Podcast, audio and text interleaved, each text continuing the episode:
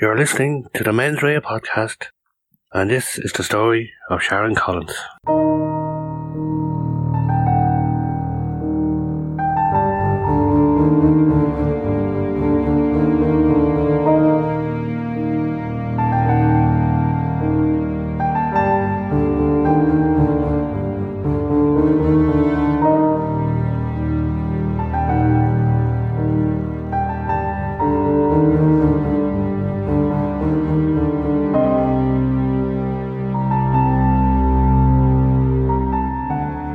twenty-sixth of September, two thousand six, Gardaí in the local station at Ennis, County Clare, received a call about a burglary at an office in Westgate Business Park.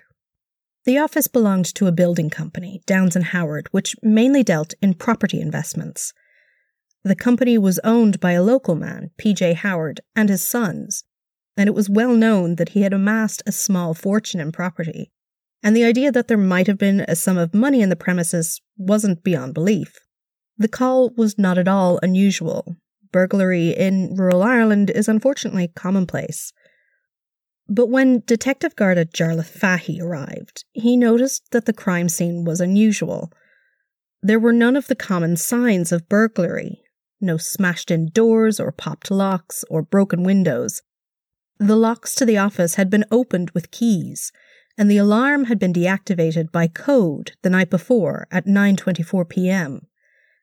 Reported stolen from the office were a laptop, a C P U of a desktop computer, and some odds and ends, including computer cables and a poster of old Irish money. There had been a safe in the office, but it was untouched. Very strange indeed. The only C C T V of the business park had shown a car entering at around the time that the alarm had been disabled, but it didn't show who had been in the car, or where they had gone. The only people who had keys to the office were those who worked there, P J, his sons, his long-term partner Sharon Collins, a handyman and a cleaner. And P J and Sharon had been off in Spain on holidays, where P J spent the majority of his time. Weirder still, later that evening, Detective Fahey received a phone call from Robert Howard, saying that a strange man had turned up at his doorstep, demanding money. What had started off as a simple burglary call took a very strange twist, and from that point on, one of the most bizarre stories in Irish criminal history played out. Just days after the burglary, S M Eid, an Egyptian national with an address in Las Vegas of all places, was arrested in Ennis. Along with him was Teresa Engel, an American who was but one of S M E's wives. Robert Howard said that he was the man who had called to the house and demanded money. He said that Eid had told him that there was a contract out on his life and the lives of his brother and father too, and that if he handed over a hundred thousand euros, then the hit would be called off. The two Americans were taken into custody, and very quickly Teresa Engel sloughed off any loyalty she had felt for her husband. She was willing to tell the Gardaí whatever they wanted to know. Over the next few months, with cooperation from Interpol and the F B I, computers were seized and retrieved from dump sites in both the U S and Ireland, and were analysed, with the internet browsing history as well as a series of emails being recovered. On the twenty-sixth of February two thousand seven, Sharon Collins, the partner of P J Howard and supposed quote-unquote surrogate mother to his two grown sons, was arrested on foot of information gleaned from two gateway computers recovered in the course of an F B I investigation into S M Eid, which revealed this series of emails between the two, where someone using the address lying eyes ninety-eight at yahoo dot I E had gone about arranging the contract killing of the Howard men. The emails had also mentioned a FedEx parcel sent to a Las Vegas address containing the down payment for the hit, and when the Gardaí looked, Sharon had indeed made withdrawals from her credit union and bank accounts around that time, totaling fifteen thousand euro. But Sharon vehemently denied that she had had any contact with Eid. She admitted that she had sent the money, but insisted that it was because she was being blackmailed, possibly by a woman she had met online by the name of Maria Marconi. P J Howard wrote to the Director of Public Prosecutions at the time, James Hamilton, and asked that no charges be preferred against Sharon, as there was no way that she had anything to do with the murder plot. And he wasn't the only person to contact the D P P in relation to the case. Sharon Collins took it upon herself to write to the D P P three times, on the thirteenth of March, the twenty-eighth of April, and the twenty-fifth of May, two thousand seven. She wanted to lay out her case to him. The first letter she sent ran to twenty-one pages long and mainly detailed her life. She told him about how she had married when she was nineteen and had had two sons, but then separated and later divorced from her husband. She met P J Howard in November of nineteen ninety-eight, and she and her two sons had moved in before that Christmas. They lived together as man and wife, but never married because of P J's concerns about his sons inheriting his business. The couple would have married but for that. It's important to note that in Ireland, a spouse is automatically entitled to one-third of an estate, no matter what a will might say. So there's no way to disinherit a husband or wife. At first, they had just thought about having a prenuptial agreement drawn up, but this fell by the wayside when they were informed that these documents had no standing in Irish law. They thought then that they might just have a church wedding, as Sharon's first marriage had been annulled before their divorce. But again, they were advised that even this could form the basis of a claim against P J's estate. So Sharon settled for vows exchanged by the two of them in a church in Italy, with no officiant, and signed a document in their solicitor's office noting that they were aware that this was not a legal marriage and was to have no legal effect. The two, however, acted as husband and wife, and threw a reception party for close friends on their return from Italy. Sharon said that their partnership was a happy one, but that they both had quote-unquote abrasive personalities, and that they had their disagreements. Sharon said that in December of two thousand five, she had come into contact with a woman online, Maria Marconi, and that Sharon had told her all about the various arguments in her and P J's relationship. This correspondence had begun when Sharon filled out a pop-up form in her internet browser about working from home. After signing up for that, she got lots of other emails about much the same thing, and had been bombarded. But one email stuck out, an offer from a best-selling author to help her write a novel. Again, Sharon filled out the form and sent it back, and soon after, she was contacted by Maria Marconi, who said that she was to be her mentor. Over time, Sharon and Maria developed a friendship of sorts, and Sharon began divulging more and more personal information to her.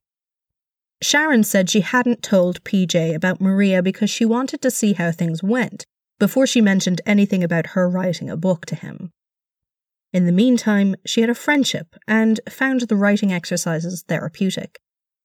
Sharon said in the letter to the D P P that in and around April of two thousand six, she and P J had argued, and she had fired off an email to Maria calling him all sorts of names and saying that she hated him. Maria was sympathetic, and the row blew over. Sharon also described how, in June of two thousand seven, she met Maria Marconi when she took a holiday to Ireland. She was a woman in her late forties with straight brown hair, sallow skin, and about average height. They travelled all around the scenic areas of Clare together. Sharon had also let her use a computer in the Downs and Howard's office and a laptop at Ballybeg House. The next month, Maria got in touch to say that her house had been robbed and her laptop had been stolen. This was when Sharon began receiving strange emails again. This time they were from a man who said he'd kill P J and his sons for a hundred thousand euros, or failing that, he'd kill them if she didn't pay. The man, she said, had all sorts of details about her life, and she was frightened. Then she was told that she had to hand over twenty thousand euros to prevent the letter that she had sent to Marconi being sent to P J. She got phone calls and emails demanding the money, and eventually she decided to send the money to try and make the problem go away. The evening after sending the money, on the sixteenth of August, she went to Spain, hoping that it was over, but instead she got phone calls and emails demanding more money from her. She went to an internet cafe to try and email Maria again, but when she logged onto her account, she found that all of her emails, sent and received, as well as her contacts, had been deleted from the account. When she found out that the Downs and Howard office had been broken into and that the computers were stolen, she remembered that her password was saved to that machine and thought that maybe that was how her emails had been deleted. She told the D P P about how, when she had been brought in to speak to the Gardaí, they had read emails that they said were from her to a man named Tony somebody. She said she recognized parts of the emails and thought that some of what she had written to Maria might have been lifted word for word and had been added to, to make it look like Sharon was herself conspiring to have her partner murdered. Sharon's next two letters to the D P P were much shorter, coming in at only seven and six pages long, respectively. One she had faxed to the office in Dublin from Spain, where she was staying, for the sake of expediency. In both, she went through in detail how nonsensical her actions would have been had she done what the Gardaí were alleging. She wouldn't have used computers from her work or home. She wouldn't have used her real name or given personal information. She wouldn't have used such easily traceable money. All this, she said, added up to the fact that it was an impossibility that she could have committed this crime. All that had happened was that she was stupid, she was duped and blackmailed, and she should have come forward about it much sooner and told the truth. She should have told P J all about it when it happened. Anyway, she said she had nothing to gain by the Howards' murders. She was not named in any will, and would have had no claim on P J's estate as they were not married. It would have been an insanely stupid time to do such a thing, she said, never mind the idea of having three members of the same family die in a short span of time, which is immediately suspicious. She would surely have been a suspect. Not only that, but the fact that all the trails in the Garda investigation led back to her was in and of itself suspicious, she said. Sharon said that her family would be destroyed if she was charged with this crime. That P J's sons didn't want their father supporting her or living with her anymore, and that the matter had caused a rift between them. Her own sons were distraught. She said that they might commit suicide if the matter was to go to court. She'd even considered that as an option for herself. Her family were distressed, and her sisters and their husbands, people who held reputable jobs, would be tainted by their association with her. She begged the D P P not to lay charges, and to believe her, that she had been stupid, but that she had not set out to kill. On the twenty-sixth of April two thousand six, after a tip-off that came from America, likely from Teresa Engel, traces of ricin poison were found on a contact lens case in S M Eade's cell in Limerick Prison. This was the deadly poison that had been used in the now infamous assassination of George I. Markov in London, and was the white powder contained in poison letters sent to the White House in two thousand three. Teresa alleged that she had assisted in the manufacture of the powder, which Eade had brought into Ireland in a relatively large amount given its potency in the contact lens case. It was thought by Gardaí that he had disposed of the powder, probably by flushing it down a toilet, but enough residue of the poison remained on the case to give a positive result when tested. On the twenty-sixth of June two thousand seven, the District Court sat in Kilkee, County Clare. This court is quiet. In fact, it only sits nine times a year. It usually saw cases like road traffic offences, and offences that are the result of a heavy night's drinking, that sort of thing. But this morning, the little courthouse was mobbed with photographers and journalists. forty-four-year-old Sharon Collins was to appear before the court. Not only that, it was also reported that an Egyptian national, with an address in Las Vegas of all places, was also appearing in court, in Ennis. He'd been charged with extorting one hundred thousand euro, burglary, and handling stolen goods.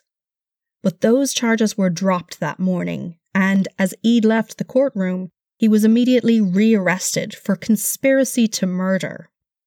Eade was put in the back of a Garda car and driven thirty-five miles southwest to the little seaside resort town of Kilkee to join Sharon Collins before Mister Justice Joseph Mangan. The two were brought before the court just after noon and were charged with conspiracy to murder P J Howard and his two grown sons, Robert and Niall. Sharon took her seat and Ede looked over at her. It was the moment that he had actually first seen Sharon Collins in person. The two had never met before. Evidence of the arrest was given, and while Ede said nothing in relation to the charges when they were put to him, Collins said, quote, "I never did that," end quote. The two were remanded in custody, but Collins would later seek and be granted bail at the High Court. She was ordered to cease all contact with P J Howard and had to make arrangements to move from Ballybeg House. Ede made no such request for bail to be considered in his case and remained in prison for the time being. Both were granted legal aid.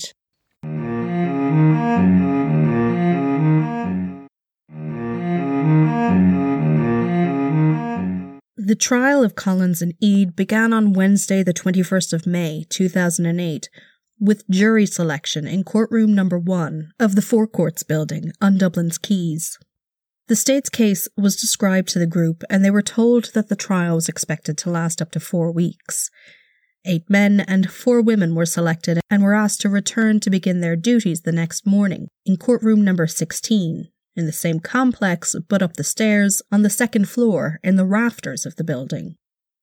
The next day, three legal teams arrived in the tiny courtroom. Collins had a local solicitor from Kilrush, Eugene O'Kelly, and he had instructed Paul O'Higgins, senior counsel, Michael Bowman, Bachelor of Law, and Joanne Kirby, Bachelor of Law.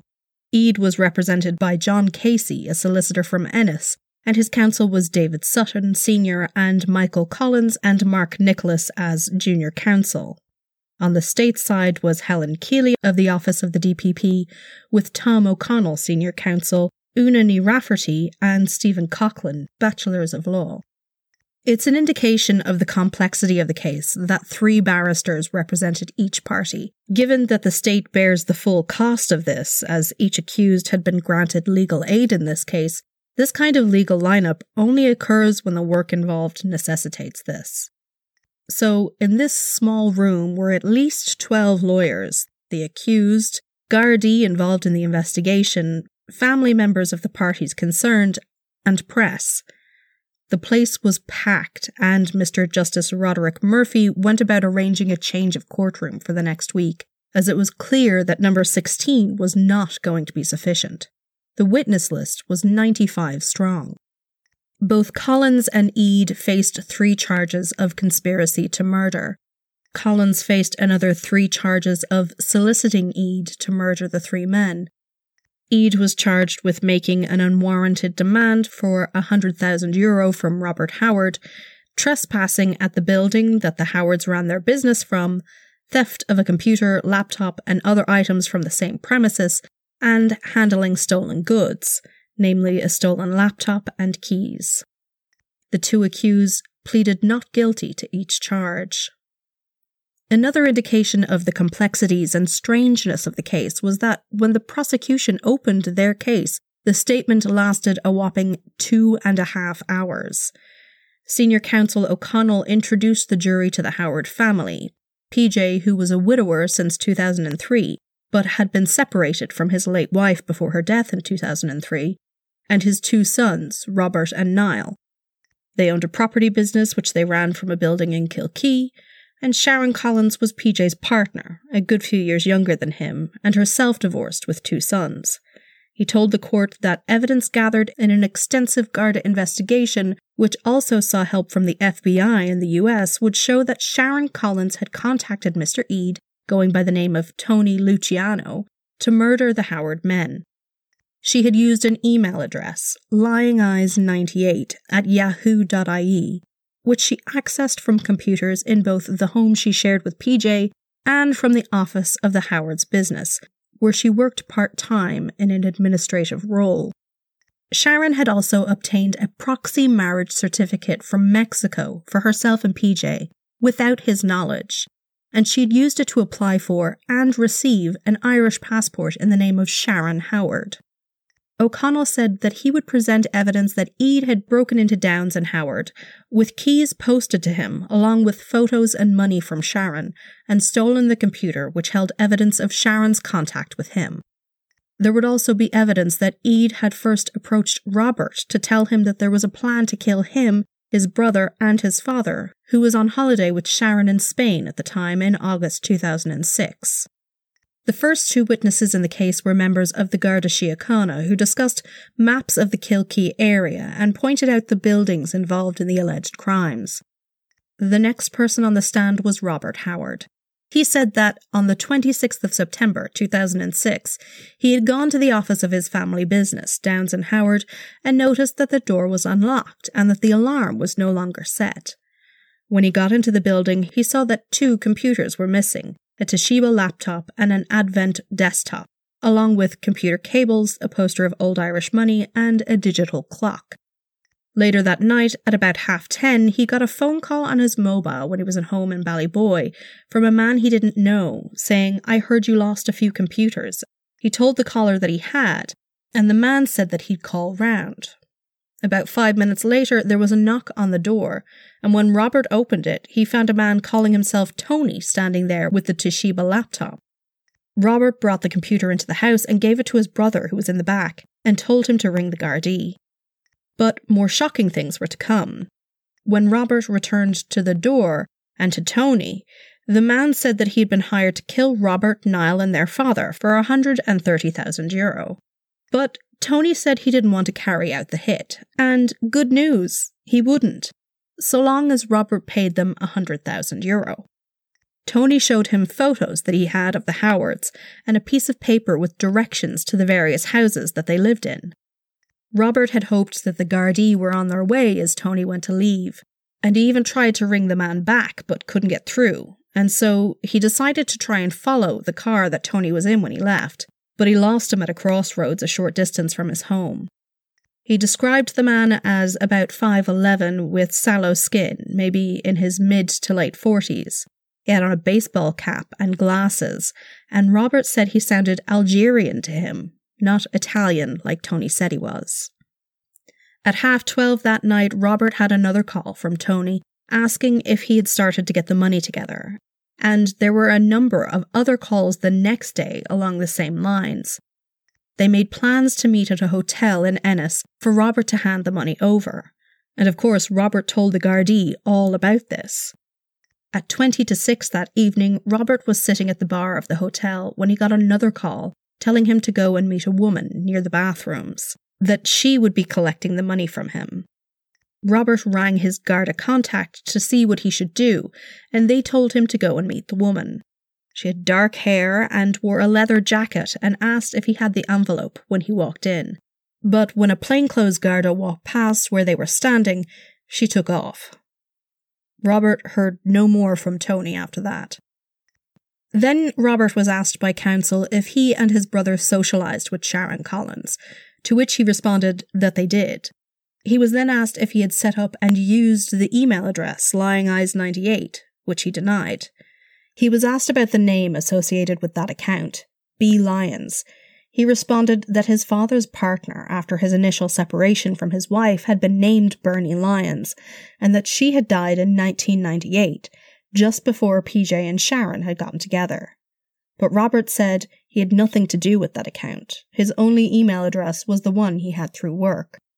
He also told the court that his father had given him a document that stated he had not married Sharon in Italy in two thousand five, despite the wedding reception party that they had thrown on their return from that trip.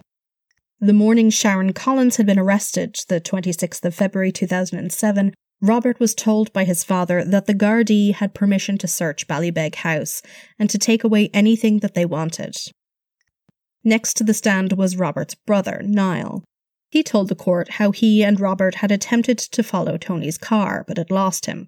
He said that he had not set up the Lying Eyes account and that Sharon had been with his father since nineteen ninety-eight. He agreed with the defence barrister that Sharon had taken care of his father when he was ill, and that for all intents and purposes they appeared to be married. Niall had only spent thirty-five minutes on the stand before the next witness, Brian Buckley, a twenty-three-year-old soldier from Dublin, took his seat. He told the court that in June two thousand six, while he was looking for cheat codes for a computer game he was playing called Hitman, he had come across the website hitman for hire dot net. He said the page looked unprofessional and thought it was a joke, but a few weeks later he filled out the contact form using a fake name of Will Buckemer. Then, on the tenth of August, he received an email in response to the form he'd filled out. It was from an email of judas sixty-nine at gmail dot com. It was from someone calling themselves Tony Luciano, and it said that he had a job for Brian, two men in Ireland and one in Spain. The man said he'd call, and did in fact ring Brian, but each time the soldier said that he'd gotten the wrong number. Another email followed two weeks later, asking Brian to get a hold of poison for him. Tony said he'd owe the guy a favour. Buckley thought the whole thing was a joke, really. He hadn't taken hitman for hire dot net seriously, or the inquiries about getting his help to poison three men. It just didn't seem real, despite the phone calls he'd received.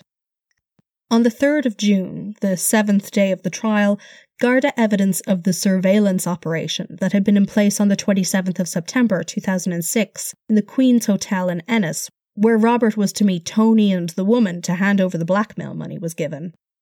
The operation had ten Gardaí in total involved. Detective Garda Jarlath Fahy had been in touch with Robert Howard throughout, and was one of eight Gardaí stationed around the hotel to take in all approaches to it. Meanwhile, inside the hotel, two female Gardaí stayed inside at the bar, keeping an eye on Robert, who appeared ever increasingly nervous. Then a woman dressed in jeans and a leather jacket with frizzy black hair approached him. This was Teresa Engel. One of the Gardaí headed out after them towards the toilets and passed them standing in the hall outside of the ladies as she went in. She stayed there for a while and then followed the woman out. Engel was then seen talking to a man matching the description of Tony given by Robert. He was wearing jeans and a tan jacket. After that, she headed off in a different direction, and the man headed to a bar directly across from the hotel. The man in the tan jacket was observed by Gardaí stationed around the hotel, and once he was inside the bar, he was approached and arrested by Detective Garda Jarlath Fahy. The man gave his name as S M Eade, and said that he was on holidays in Ireland and staying at Two Mile Inn Hotel in Limerick. He said he had a rental car which he'd parked somewhere over the other side of town, but he wasn't sure where. That evening at Ennisgarda station, S M Eade lined up with eight other men for an identification parade. Robert and then Niall were brought into the room separately, and each picked Eade out as the man who'd called himself Tony. In Cross, however, Michael Collins pressed the Garda sergeant who had arranged things that night. He questioned as to why Eade had been the only man in his fifties, and the only man with a moustache in the lineup. Surely Eade would have stuck out like a sore thumb, he said. Sergeant McMahon responded that these were the volunteers available to them, and that he didn't think Eade stuck out, and that Eade had not objected at the time either. The jury also heard from the Gardaí who had searched Eade's room in the inn that he was staying at in Limerick. From there, they seized a white tracksuit top, a baseball hat with U S Open two thousand on the front, computer cables, a digital clock, a poster of old Irish money, two keys, two wigs, one black and blonde, a pair of black leather gloves, a balaclava, and a plastic Halloween mask. On the ninth day of the trial, P J Howard was called to the witness box by the prosecution. He had stood by Sharon long after the Gardaí began investigating her for conspiracy and soliciting a murder, so it was not a huge surprise when he told the court that he had no idea why Sharon would do any of this. He said she wasn't a greedy woman, that she had never asked him for anything, and that she had cared for him when he was ill. He told the court how Sharon had told him about being blackmailed by a woman named Maria Marconi, just a few days after the break-in at the office. He'd never heard of her up until that point. He was asked about an email address, p j howard at aircom dot net, which had been set up in two thousand five. P J told the court that this was not his email address. The one he used was p j at downs and howard dot com. The Aircom address had been used to contact someone at the Mexican proxy marriage service that Sharon had obtained her marriage certificate from. P J, of course, had never been to Mexico and had never agreed to a proxy marriage, yet Sharon Collins had paid over twelve thousand dollars to obtain a certificate. He was also asked if Sharon Collins had ever been to Las Vegas, to which he responded that she had, in May or June of two thousand seven. P J had sent her over there with instructions to hire a private investigator to look for Maria Marconi, but no signs of the mysterious pen pal were ever found. Mister Howard told the court that he had not purchased the two flights from Vegas to Shannon Airport that appeared on his American Express credit card and matched up with the flights that Eade and Engel took. He said that Sharon had his credit card details and, in fact, ensured that that bill was paid. He said that she'd kept those details in her purse, which was stolen in Spain in August or September of two thousand six. He believed the woman who stole the purse was Teresa Engel. After finishing his testimony, P J Howard left the stand and crossed the courtroom, where he gave Sharon a kiss on the lips. He left the courtroom and did not attend the rest of the trial. John Keating, a builder from Limerick, was called by the prosecution on the fifth of June. He had been called to give evidence that he had gotten a call from the Howards to change the locks at Downs and Howard premises at the end of September two thousand six.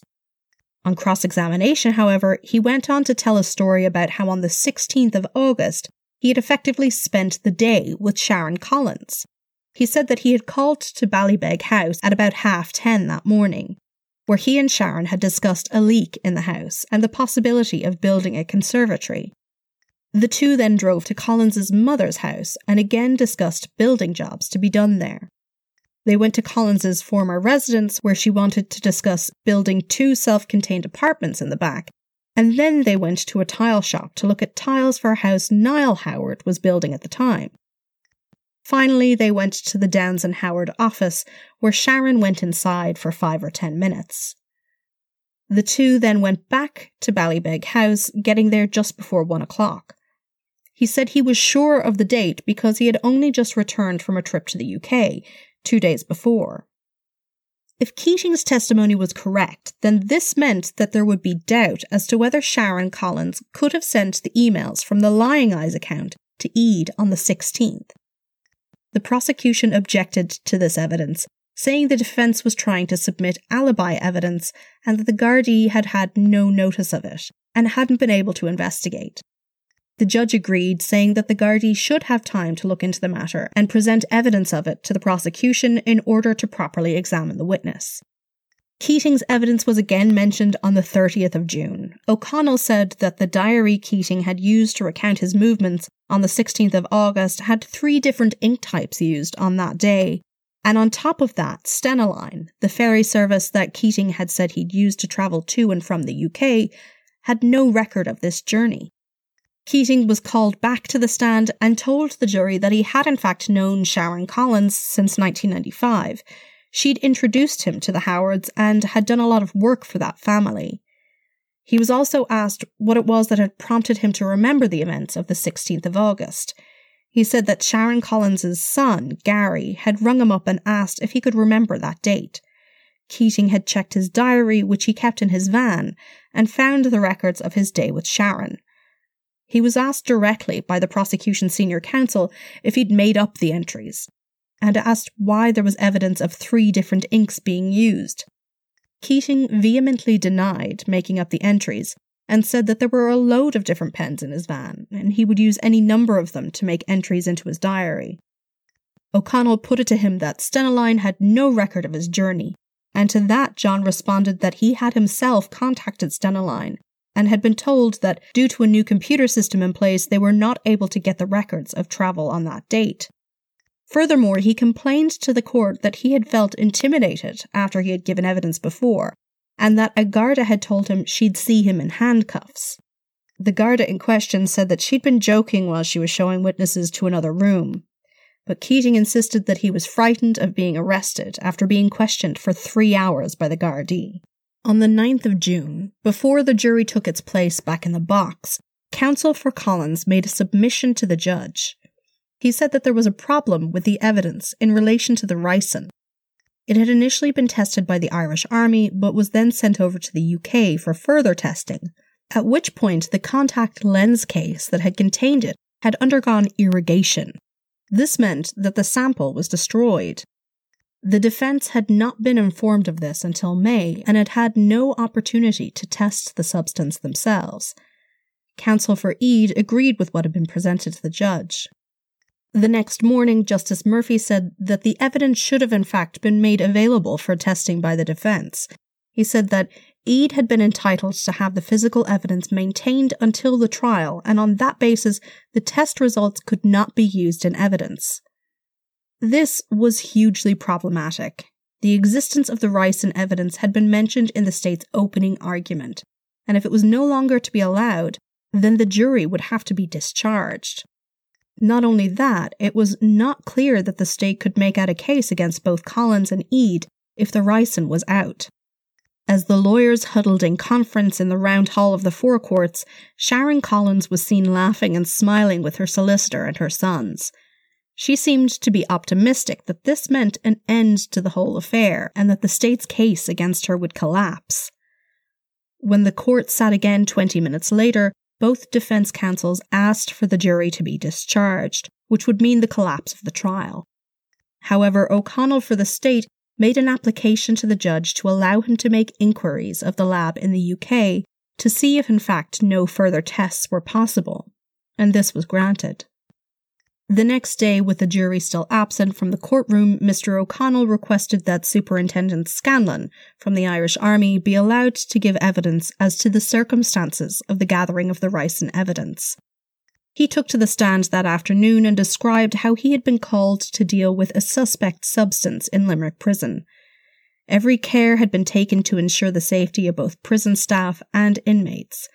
They decided that they would wait until evening lockdown to ensure that the prisoners were safe and secure before entering Eade's cell, and that the need to secure any potential harmful substance and the health and safety of the public was balanced. An emergency ordnance disposal team had entered the cell in biological suits. Tests were carried out in the prison, but it was made clear that they were only provisional tests, and that the sample would have to undergo further testing. The contact case was rushed to a lab in the U K, which was experienced in ricin testing, for the purpose of identifying it with certainty. When it was put to him that no effort had been made to preserve the evidence for later testing, Superintendent Scanlon said that they had sent the sample to the place that did such things for the English courts, and he presumed at the time that everything would be done properly. He was not really concerned with the preservation of evidence at that point, and just took it that best practice would be followed by the lab he had sent the contact lens case to. Joanna Preet and Stephen Crippen from the U K lab in Middlesex also took the stand. Miz Preet said that she had received the package containing the case with suspected ricin in it late on the evening it had been seized from the prison. It had been placed in a safety cabinet, unpackaged and irrigated that night, with the testing being carried out at one forty a.m. The results were ready the next morning at eight forty a.m. There was a result of strong positive of the presence of ricin in the tested sample.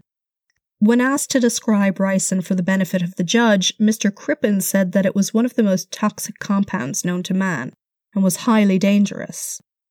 After this testimony, Mister O'Connell for the prosecution addressed the court again.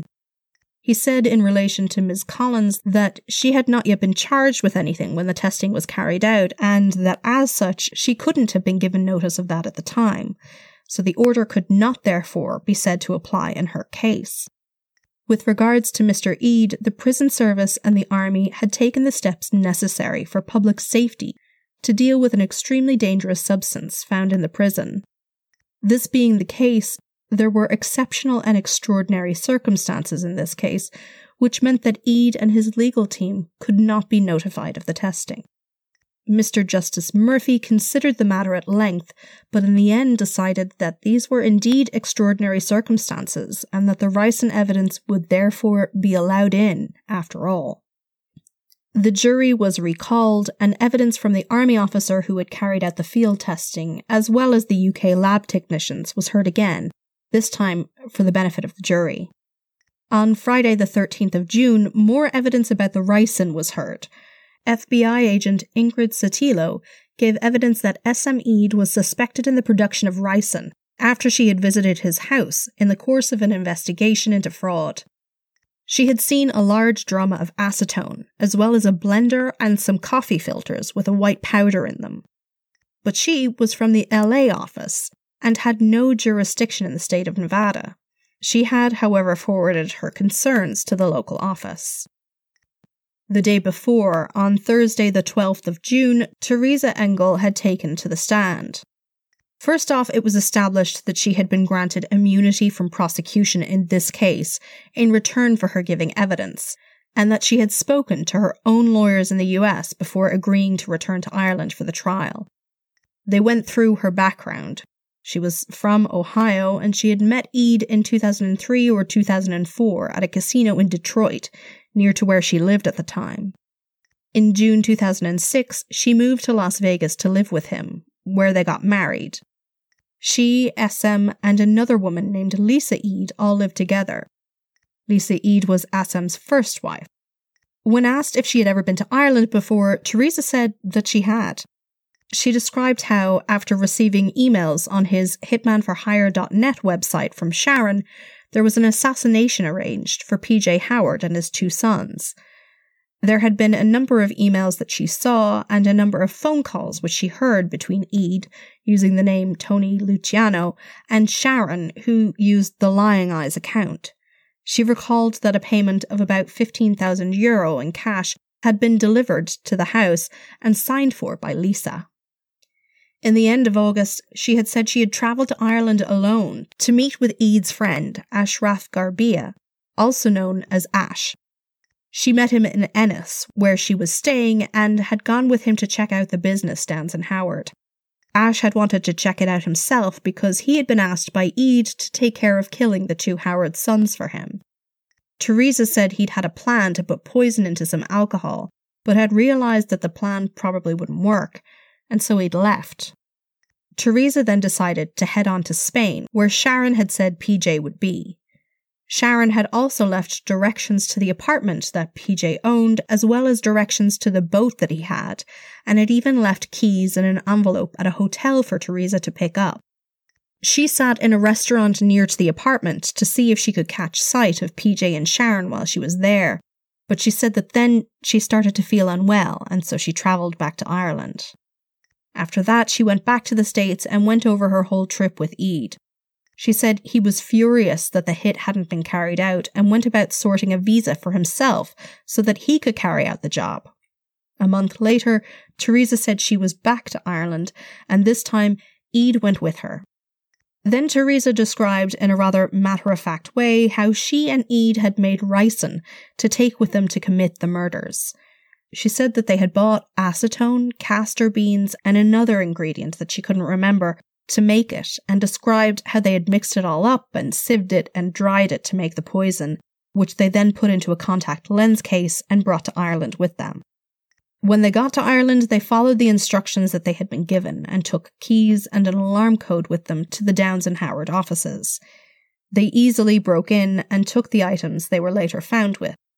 But, she said, S M couldn't get in touch with Sharon and was getting annoyed, so he decided to go to Robert and ask him to buy out the hit. Then she told her version of them going to Robert's house and then meeting in the hotel in Ennis. She had been arrested in a car park after leaving the Queen's Hotel in Ennis when she had returned to their rental. She said she had thrown away the keys to the apartment in Spain by wrapping them in a tissue and dumping them in a bin in the ladies' toilets when she was brought to court in Ennis. It turned out that, while Teresa was giving evidence under an immunity agreement in Ireland, she was awaiting sentence for an attempted extortion in L A. She and Eade had told a woman that her partner's ex had taken out a hit on her, and that she'd be killed if she didn't send Eade twenty thousand dollars. To this charge, Teresa pleaded guilty and was eventually, in two thousand eight, sentenced to eight months. The story behind this sounds familiar. Of course, rather than pay out the money that had been demanded of her, this woman, Anne Royston, had called the cops. It turned out that the ex-girlfriend had paid out seventeen thousand dollars after finding Eid on his incredibly amateurish hitman for hire dot net website. On July first, the prosecution took a break to allow for evidence to be presented by the defense by agreement. The witnesses called to the stand were due to leave the country later that day and were accommodated. It was a popular Irish radio personality, Jerry Ryan, and his producer, Siobhan Hough. Their evidence was brief, and both basically just stated that neither of them had seen any email from Sharon Collins' Aircom address, and that the show that they produced received over two thousand emails per month. This strange appearance was in relation to evidence that had been given nearly two weeks before, on the seventeenth of June. Garda evidence was that, recovered from the Iridium laptop that was seized in Ballybeg House, there was an email to Jerry Ryan's radio show, which detailed complaints that Sharon had about her partner. She wrote in the email that he went to sex workers and what she called transvestites, and had asked her to do things she was uncomfortable with, sexually. She went on to say that he would suffer from terrible moods if he didn't get his way with things, and that she couldn't tolerate it anymore, but that she was afraid to leave him. She said she was writing to the show to possibly give herself the push she needed to make the break. The implication of this evidence being that either these things were true and Sharon was unhappy in her relationship, which provided a motive for murder, or Sharon was lying and wasn't above sullying her partner's reputation in an attempt to gain sympathy for herself. Maybe Sharon Collins wasn't what she seemed. In his summing up, the prosecution would say that it was entirely unnecessary and irrelevant to have Jerry Ryan come in, and that it was a stunt for Sharon Collins to get more attention. The defense for Collins argued that as the email was only partially recovered, it was necessary to at least attempt to find out what had become of the letter and if anyone in R T E had seen it, given that Sharon said that the rest of the letter gave more context for what she had written. That, failing to fully recover the text, the prosecution had pushed the defense to the effort of bringing in the broadcaster. Later that same day, Tuesday the first of July, the moment that the press and public had awaited finally arrived. Sharon Collins had been pictured around the forecourts, smartly dressed, confident and self-assured looking, and she was finally set to take to the witness box in her own defense. Her examination by her own lawyer went smoothly. She smiled as she recalled her whereabouts on the sixteenth of August two thousand six and outlined her movements with the builder John Keating and having had lunch with her mother. She recalled that she had been packing for a trip to Spain that day also. She denied soliciting the murder of her partner and his children or having conspired, point blank. This questioning lasted less than ten minutes. Then Una Ní Rafferty for the state took to her feet to cross-examine Collins. There was no messing about, and the junior counsel got straight to the point. She happened to remember a lot about the sixteenth of August, didn't she? Sharon insisted that she remembered. She had been to the pilgrimage site, Lough Derg, until the ninth, and her mother had recalled Keating calling out to her house that day too. Ní Rafferty put it to Sharon that this was a total fabrication. Collins denied this. Then they moved on to discuss the fifteen thousand euro that had been sent to an address in America. Collins scoffed at the idea that it had been a down payment on a hit. She would have known well that that sum of money would have been traceable. She insisted that it had been about blackmail, and that that was what she had told the Gardaí. She was questioned about her interactions with a woman known to her as Maria Marconi, which the state asserted was a person made up to cover Sharon's own actions of arranging the break-in at the office and the subsequent failed assassination attempt. Collins denied this. Sharon was questioned about the phone calls that had been made about that time and insisted that the calls to and from the number associated with S M Eid had, to her knowledge, been calls with a woman, not Eid. She dealt well with her cross-examination that day, maintaining her cool composure and making time to smile at the jury apologetically as she insisted that she didn't know what had happened, who Eid was, or who the emails had belonged to. The next day, however, was another story. When Sharon Collins arrived, she was drawn and lacked the confidence she had shown the previous day. Nirafferty again grilled her on her whereabouts at the time of the Lying Eyes email sent on the sixteenth of August, asking her to account for how her own personal email address had been accessed minutes later from the same computer. Could she explain the searches on her laptop from Ballybeg House about inheritance, mortgages, and women's aid? How did she explain the FedEx tracking number for her package of fifteen thousand euro being used minutes after interactions between Lying Eyes and Hitman? What had been the purpose of the letter she had written to Jerry Ryan? Were her accusations in the letter of her husband's proclivities and foul humours true? All Sharon had in response to these questions was that she didn't know, she wasn't there, and she could only speak to what had happened to her. She was also asked what she had hoped to achieve by sending her letters to the D P P against her solicitor's advice. Sharon said that she had been trying to put her side of the story across, but Nirafferty asserted that it had been an attempt to manipulate the office, just like she had manipulated those around her, and just like she was trying to manipulate the jury by her demeanour in court and on the witness stand. Collins, of course, vehemently denied this yet again and said that she and her family had been through hell because of these false allegations of solicitation and conspiracy. But her lack of confidence led to a crack in that demeanour noted by the state's team, and at one point that morning, Sharon Collins lost her composure on the stand and wept. The judge offered her a break, but she decided to carry on, and her questioning finished just before lunch. She never regained the confidence that she had shown earlier in the trial and continued to weep as she was comforted by her sons when she returned to her seat. The builder John Keating was again called on the third of July. He had gone to the Stenoline offices directly after giving evidence to the court on the thirtieth to look for records of his travel. He was told that they didn't keep records over twelve months and was given a number in the U K to call. They eventually got in touch with Stenoline head offices in Sweden, who confirmed that John Keating had gotten loyalty points on his Stenoline card for the journey he described to the court the first time he was in the witness box. Those points were only awarded upon boarding the ferry. John Keating had travelled on those days, and the prosecution ended up having to apologise to him for implying that he was lying about it. Eade did not take the stand himself, but the memos from his Garda interviews were read for the record. In them, he initially said that he was on holidays to see Sharon, with whom he was having an affair, or had had an affair with for a number of years. But very soon after, he went back on himself and denied that this was the case, saying he'd never met Sharon, or spoken to her, or had emails from her, and he didn't know Robert or Niall or P J Howard. He said he'd never gotten the picture of the Howards, and that he'd never manufactured ricin or smuggled it into the country. He was a hard-working man, and furthermore, who in their right mind would agree to kill an entire family for such a small sum of money? He told the Gardaí he had his own family to think of.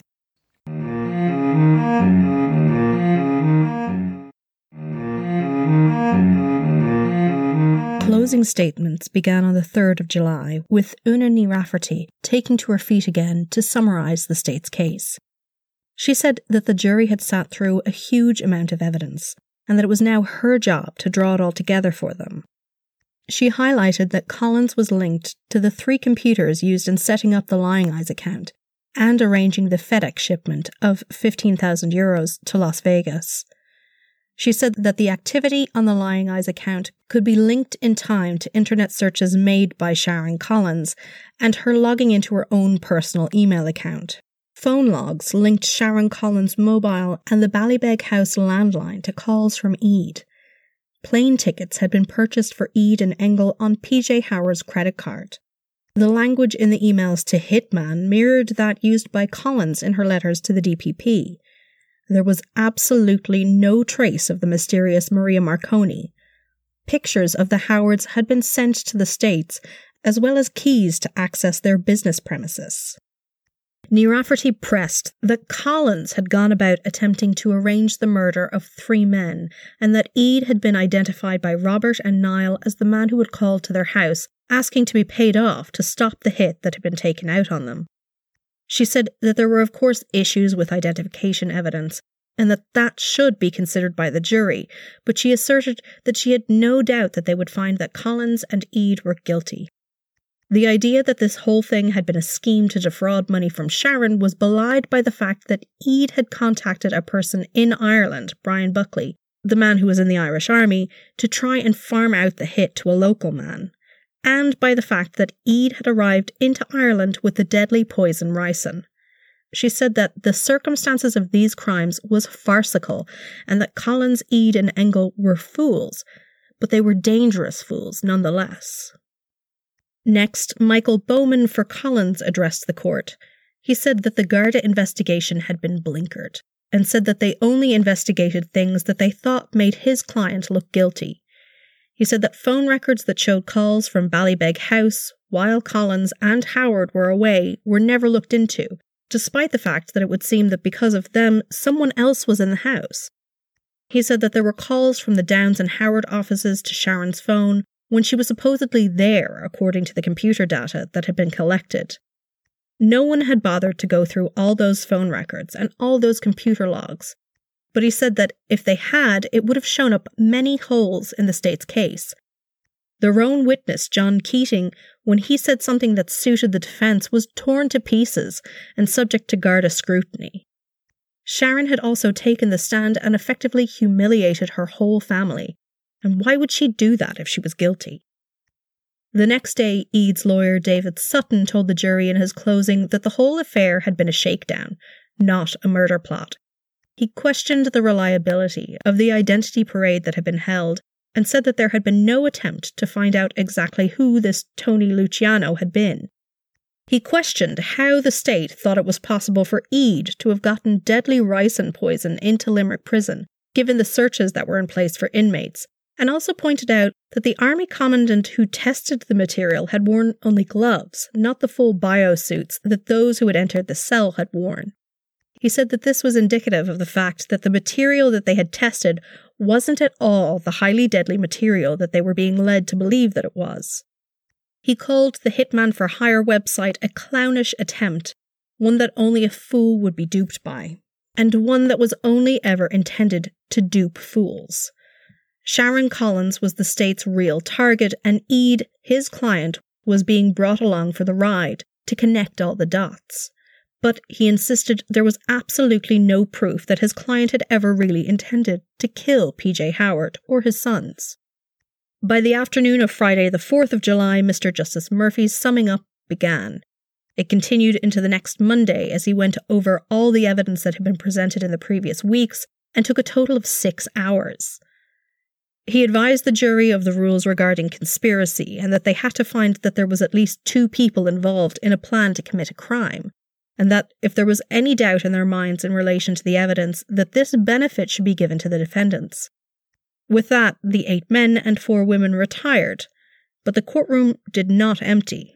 Both defense teams had a number of requisitions to make regarding what they deemed deficiencies in the summing up and instructions. Collins' counsel said that the accomplice warning was not strong enough, that Teresa Engels had given the uncorroborated evidence of an accomplice, and that this should be approached with care. He also wanted a stronger charge in relation to the conspiracy charge, saying that it was all or nothing in relation to this, and that that had to be made clear to the jury. Eade's counsel pointed out that his client had exercised his right to silence, and that the jury should have been informed to draw no inferences from this, and he also wanted to ensure that the jury considered Engel's evidence in light of the plea deal she had in the States with the F B I. Meanwhile, the jury had requested access to a number of exhibits and debated for a few hours more that evening before being sent to a nearby hotel for the night. The next morning, Mister Justice Murphy recharged the jury in relation to the matters that had been brought up the afternoon before, and then deliberations began again. There were a number of other requests for exhibits by the jury which were delivered to them, with the exception of P J Howard's letter to the D P P, in which he stated that Collins should not be charged in March two thousand seven, as this was referenced in the trial but not submitted as evidence, as well as evidence regarding pictures taken by the F B I agent of Eade's home and logs of PayPal transactions that were again referenced in testimony but had no documentation submitted as evidence in the trial. After another long day, the jury were sent back to the hotel with instructions from the judge that they were to not deliberate further, In a somewhat stereotypical Irish fashion, the judge told them to relax and to have a drink because they deserved it. Pretty much everyone knew that they were nearing the end of the whole thing, as there was only one more day left before a number of members of the jury were due to leave the country for family holidays and would be unavailable. A decision would have to come the next day. And after a few hours more of discussion, it did. The jury filed into the courtroom in the early afternoon and delivered their verdicts on seven charges. Collins had been found guilty of three charges relating to soliciting the murders of Robert Nile and P J Howard. Eade had been found guilty of charges relating to demanding one hundred thousand euros from Robert Howard to cancel the contract killing of Robert, Neil and P J, and not guilty of the burglary of the Downs and Howard office. Sharon broke down in tears as the jury returned to deliberate further on the outstanding charges. By three p.m., the jurors returned and announced that they had found Sharon Collins guilty of the conspiracy to murder counts, but by twenty to six that evening, after nearly eleven hours total of deliberations, ultimately they could not reach a decision regarding the guilt or innocence of S M Eade on those counts. Both were remanded in custody to await sentencing, and for the first time, Sharon Collins was taken away to jail. On Monday, the fifth of November, both Collins and Eade appeared again before the courts for sentencing. Sharon Collins continued to protest her innocence as she stood before the judge once more, which also heard character references for her from the Bishop of Killaloe, the Mayor of Ennis, and the local Fianna Fáil county councillor. In his letter, the Bishop, Doctor Willie Walsh, said that he didn't believe an extended custodial sentence would serve the common good or achieve any sort of restorative justice. A psychometric report on Collins was also presented by Brian Glanville, who met Sharon twice in the previous September. He said of her that she had a, quote, passive, detached, but dependent personality, which could lead to conflicts in relationships, and that she also craved security. He said she suffered from anxiety and depression. P J Howard addressed Mister Justice Murphy as well in a victim impact statement and said that he still supported Sharon, and that he still didn't believe that she could have plotted to kill him in that way. Paul O'Higgins, who was her senior counsel, criticised the media coverage of his client and the trial, which he said had been sensational in nature.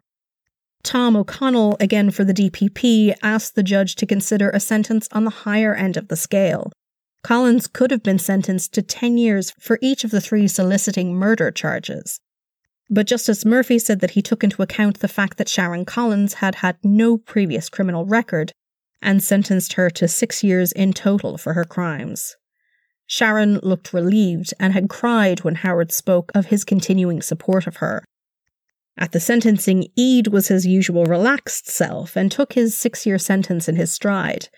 It was backdated to September two thousand six when he had first been remanded in custody.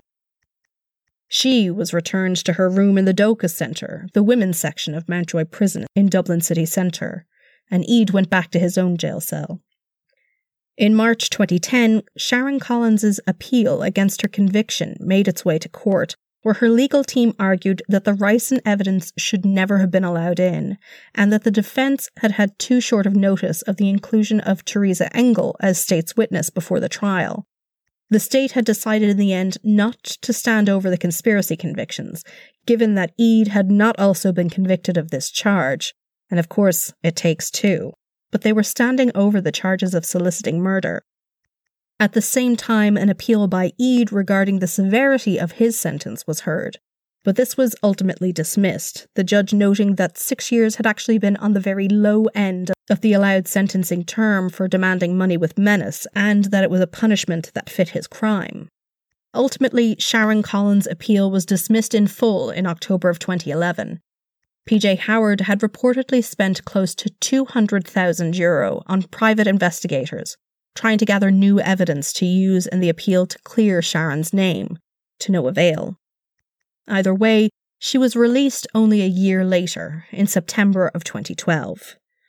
In twenty fifteen, Sharon Collins gave an interview to the Irish Independent after she moved to Belfast in Northern Ireland. She still maintained her innocence and said that she considered writing a book to put out her side of the story, but decided that she preferred to keep a low profile and wanted to try and keep living a quiet life. She had trained in sports massage therapy while she was in the Doka Center, and she worked as a masseuse part-time at that stage. She and P J had split shortly after her release from prison. She said that it ended amicably and that they realized their relationship had just reached its natural end. In twenty sixteen, S M Eid gave an interview to the Sunday World. He had returned to his native Egypt, where he was now a cattle farmer, and had some harsh words for Sharon Collins. He spoke in relation to her statement that everybody deserves a second chance, saying that that applies only to people who admit what they have done. He had been extradited back to the States while in custody, as he faced extortion charges there, and on release had attempted to put his life back together. He had lived in the U S for thirty-two years, but after becoming ill and having no one visit him in hospital, he knew that his life there was over, and so decided to return to Egypt. He said of Sharon, quote, "She knows what she did, and she knows she didn't tell the truth. She has never faced up to her actions. I don't know what kind of person that makes her. I would call her a money lover who deserves what she gets and didn't get what she deserved." End quote. This was a crime very much of its time. It's hard to believe that the supposedly intelligent Sharon Collins was taken in by the basic webpage with cliched clip art and an on-the-nose domain name.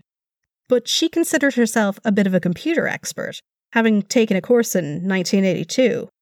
But the computers of two thousand six were a different beast altogether, and metadata, cell site data, browsing logs, and so on were just about to become ubiquitous. None of us these days have any compunction about the fact that a device in our pocket knows our every move, our every keystroke, the various ideas that flash across our minds as we Google away. But we were at the very beginning of that back then. But Sharon was charming, and she thought that she'd get away with it. The whole affair reads like a pulpy thriller, and maybe she was a bored housewife getting a kick out of it until it seemed like it really might happen, and that she really might end up in the possession of a multi-million euro properties portfolio. Eid later said that he regretted not getting rid of the computers and carrying out the hit like he was supposed to, and that if he had, maybe they'd all have gotten away with it. And the Gardaí seemed to agree with him after the fact. There would have been no way that they would have looked as far as Las Vegas for a hitman, when we have enough people involved in criminality here to suspect. Today, Sharon Coote, as she's known, spends her time in ballroom and salsa classes in Belfast and is trying to start over. She says she wants to live a simple, quiet life, which doesn't really jive with how the prosecution made her out in trial, nor with the interviews she seems to like to give these days. But she teaches us a lesson that bears repeating. Be careful of your browser history. Thank you for listening to Mens Rea, a true crime podcast. If you like what you heard, head on over to Apple Podcasts and leave a review or tell a friend. It really is the easiest way to support your favorite podcasts. A particular thank you this week goes out to Eamon Brady, one of our top-tier patrons, who chose this subject for you guys to hear and who kindly introduced the topic up top. It's great to not be the only one doing the talking, and I had so much fun figuring out a topic with you, Eamon, and then covering it. So, particularly to you, I hope you enjoyed it, and thank you so much. I want to take the time to wish you all a happy holidays, whatever you celebrate, and best wishes for a new year from everyone in the Mens Rea household. I hope twenty nineteen is a happy and prosperous year for you all. Next time, we have our second episode chosen by one of our lovely patrons. And again, it's a very special one. It's our first trip to the other side of the Atlantic, and a story you may now be familiar with, from Netflix. But which one? This podcast is researched, written, and produced by me, your host, Sinead. All sources can be found in the show notes or by visiting our website, w w w dot mens rea pod dot com. Till next time, don't do anything I wouldn't do.